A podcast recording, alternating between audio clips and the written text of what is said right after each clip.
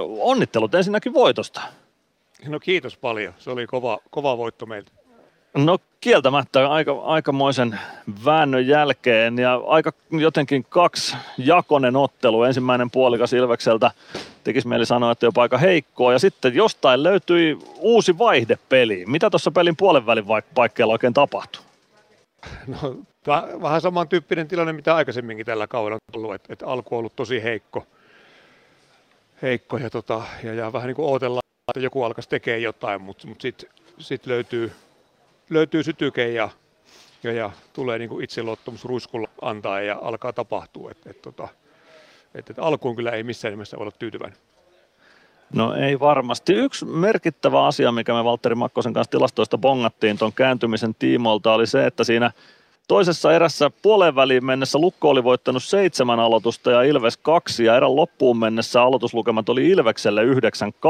Eli Ilves alkoi voittaa aloituksia ja samoilla, samoihin aikoihin pelin virtaus alkoi kääntymään Ilvekselle. Näetkö tässä jonkun korrelaatio? No onhan se ihan selvä juttu, että, että jos, jos mietitään, että joka aloitusvoiton jälkeen on noin 15-20 sekkaa se kiekko aloituksen voittaneella joukkueella hallussa, että kyllähän siinä puolustusaika on aikamoinen, jos niitä koko ajan häviää. Että et, et, mutta se myös vaikuttaa siihen muuhun pelaamiseen. Kyllä me parannettiin muillakin kentän osa-alueilla kamppailemista ja se aloitus on kuitenkin myös kamppailutilanne, että et alettiin pärjää niissä paremmin. No otetaan vielä kiinni tuohon ensimmäiseen erään, niin kuin sanoit, niin aloitus ei ollut Ilvekseltä hyvä. Mihin asioihin pitää kiinnittää huomiota, että saadaan se aloitus taas semmoiseksi, mitä se oli vaikka HPK vastaan viime lauantaina? No kyllä se varmasti lähtee ajasta ennen peliä kyllä siinä on ka- kaikkien vastuu, niin pelaajien kuin valmentajankin vastuu, että, että ollaan siihen valmiina ja, ja ollaan rohkeita ja aloitteellisia ja uskalletaan viedä loppuun asiat, mitkä aloitetaan, että ne ei jää puolitiehen sinne jäällä, niin, niin, niin kyllä meillä siinä riittää nyt vähän tekemistä vielä. No toinen erätauko myös kiinnostaa. Siinä oli luvassa yli kaksi minuuttia ylivoimaa kolmanteen erään. Minkälainen toi toinen erätauko oli Ilveksen kopissa?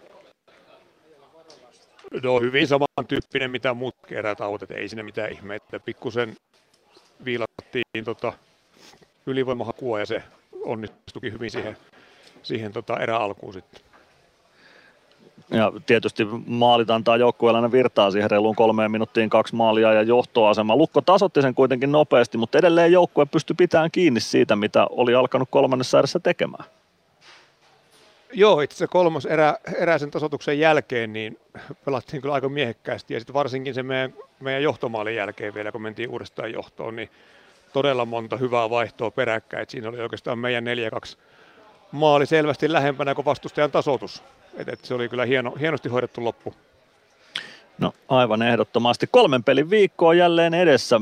Mitkä on tästä ottelusta hyvät asiat ja mukaan otettavat hyvät asiat ja parannettavat huonot asiat sitten tuleviin kamppailuihin. Peli kanssa seuraavana perjantaina vastassa.